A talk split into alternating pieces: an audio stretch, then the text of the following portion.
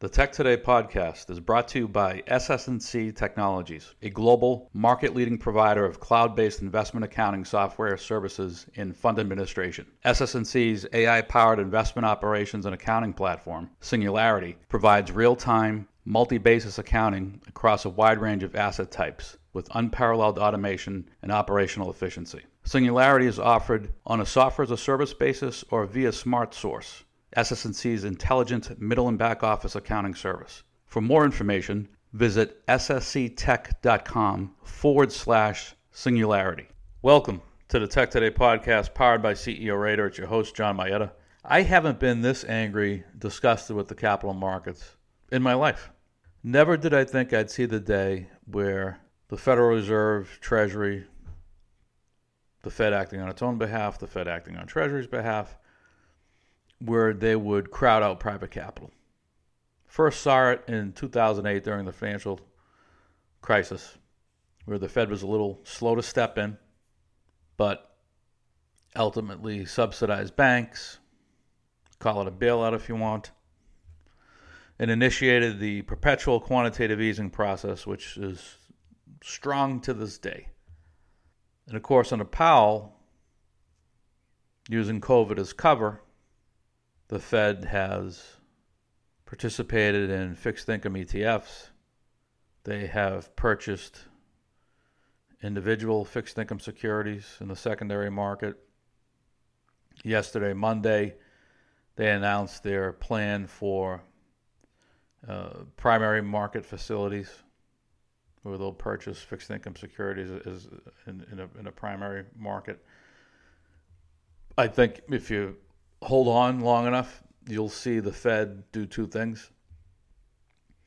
Purchase equities, probably initially in E T Fs and then maybe even potentially uh, individual companies, and uh, take rates negative.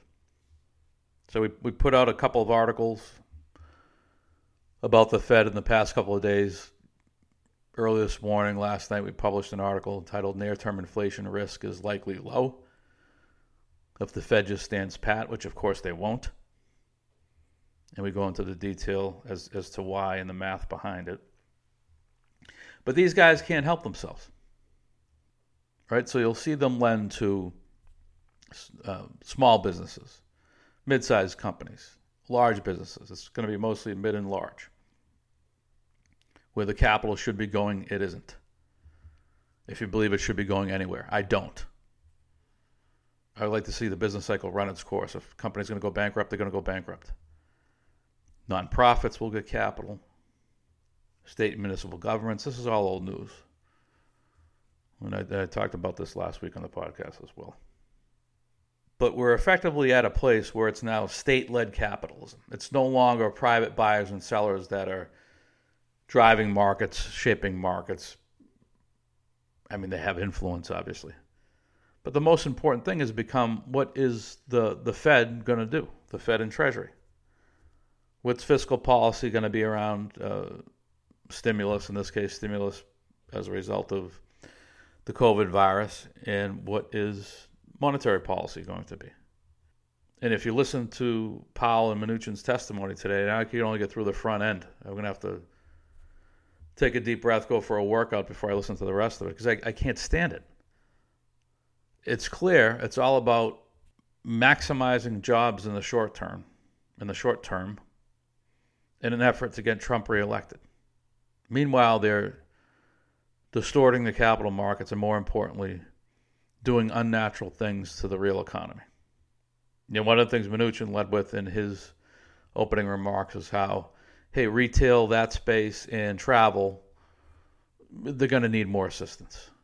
So more bailouts for hotels, more bailouts for the airlines, restaurants. More of the same, more institutional bailouts. And these hearings have become an opportunity for uh, the various congressional representatives to get their two cents in, get their two cents in as to where they would like to see capital directed. Hey, we need capital in the C R E industry. Hey, we need capital at the state and local level. Hey, we need capital. So they're just voicing, you know, the uh, their constituencies, those who, who lobbied to get them in office. Uh, th- those are the voices that are being heard. It's not a, really a, a, a policy conversation. It's, hey, while you're doling out money, can we get some? It, it, it's more of that. And so the Fed's built up its reserves in recent weeks and months. Obviously, they haven't deployed all their capital, but sounds like they plan to. I don't know when you'll see more of the capital deployed. Uh, they're obviously opening or have opened a number of these different facilities, so you'll start to see some lending. But I think uh, they, they put their foot on the accelerator probably around Labor Day, once everybody's back, because now you get the fourth of July holiday coming up. And the public is going to be vacationing, even if it's staycations. And you figure, uh, and same with inve- institutional investors and such. And so you figure, were they to really put their foot on the accelerator now in terms of more stimulus, there would be less than a full audience. And when you see the next round of fiscal stimulus, of monetary stimulus, they're going to want to maximize their audience so that they get the p- full benefit going into the November election. And that's what this is. I mean, they've made a, a mockery of capitalism. They've completely destroyed the capital markets to the point where they're no longer capitalist. It's socialist markets. They've, they've been nationalized by the Fed, Treasury, Congress, presidential branch, the executive branch. And so now, now you have precedent. So let's say Trump uh, does not get elected, does not get reelected. And let's say you have a new chairman of the Fed. Well, whomever that new chairman is can look back and say, well, geez, there's, there's precedent for most everything I would ever want to do in terms of spending. And the only thing that hasn't been done yet is investing in equities and taking interest rates negative. You know, Powell already just destroyed capitalism as we know it. So what more damage could I do as a new Fed chair?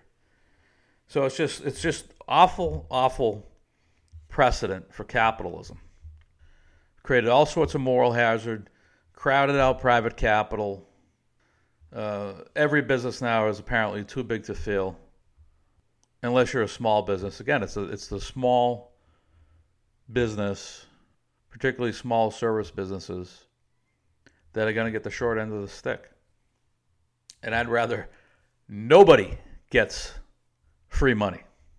There is no free lunch because we're printing it. So we get, there's an implicit tax on every printed dollar that gets recirculated into the economy to uh, provide buoyancy for a failing business. Right? So probably fifty cents on every dollar they're writing Uh, they're writing checks on to support business. They're going to support what are effectively zombie companies, whether it's a, a, a small services business that has no chance, uh, a retail business that was failing anyway as a result of Amazon. Now you layer in COVID. So now you're just throwing good money after bad with that business. Uh, you know, the American Airlines of the world, the G Es of the world, the other businesses that have boxed themselves in by layering on a ton of debt and spending their uh, free cash flow on, on uh, spending their operating cash flow on share repurchases. You know, a lot of these companies have boxed themselves in, and I'd like to see them get what they deserve, learn the hard lesson, but instead they're going to get bailed out, and they are getting bailed out. They have been getting bailed out through these various uh, credit facilities that the Fed has. So there was already more than enough moral hazard in the system as a result of the oh eight financial crisis and those a number of companies getting bailed out. And then you made it worse by holding interest rates low. So now companies were able to take on a, a, a ton of debt. Further, because of these perpetually low interest rates, you've incented investment bankers to create these inherently risky securities like C L Os, which I still think are a problem, because you can't find yield anywhere. So you end up Frankensteining these uh, high-yield securities together, packaging them up, and because you've sliced them and diced them, you have, uh, you're able to, to sell them to market as triple A rated securities. C L Os I'm speaking of. And I get that you're not two derivatives removed from the initial loan. It's different than C D Os in oh eight. I get that. But the, the, you're still, high yield is high yield. You don't get to to package it up and sell it off as a as a triple A rated security. Doesn't work that way. But these are the things people are doing, uh, the financial alchemy that people are doing in an effort to create and pursue yield, because it doesn't naturally exist in the markets because the Feds get rates near zero. They've been there for a long time, obviously. So I don't know what to say, because you can't you can't undo what's been done.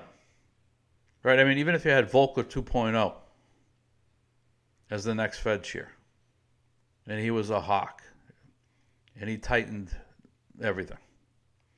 Great. What about the next person? Because again, once you have precedent, you can't put the genie back in the bottle. So now we likely have state-led capitalism here for, you know, in, in, in perpetuity, because I don't see how you undo what's been done. So thank Trump, thank Powell, thank Mnuchin, thank Bernanke, thank Yellen, thank them all. This is what happens when you elect uh, socialists or appoint socialists to positions where they're able to grow the money supply. They're all too happy to grow the money supply. That's all for now. See you next time.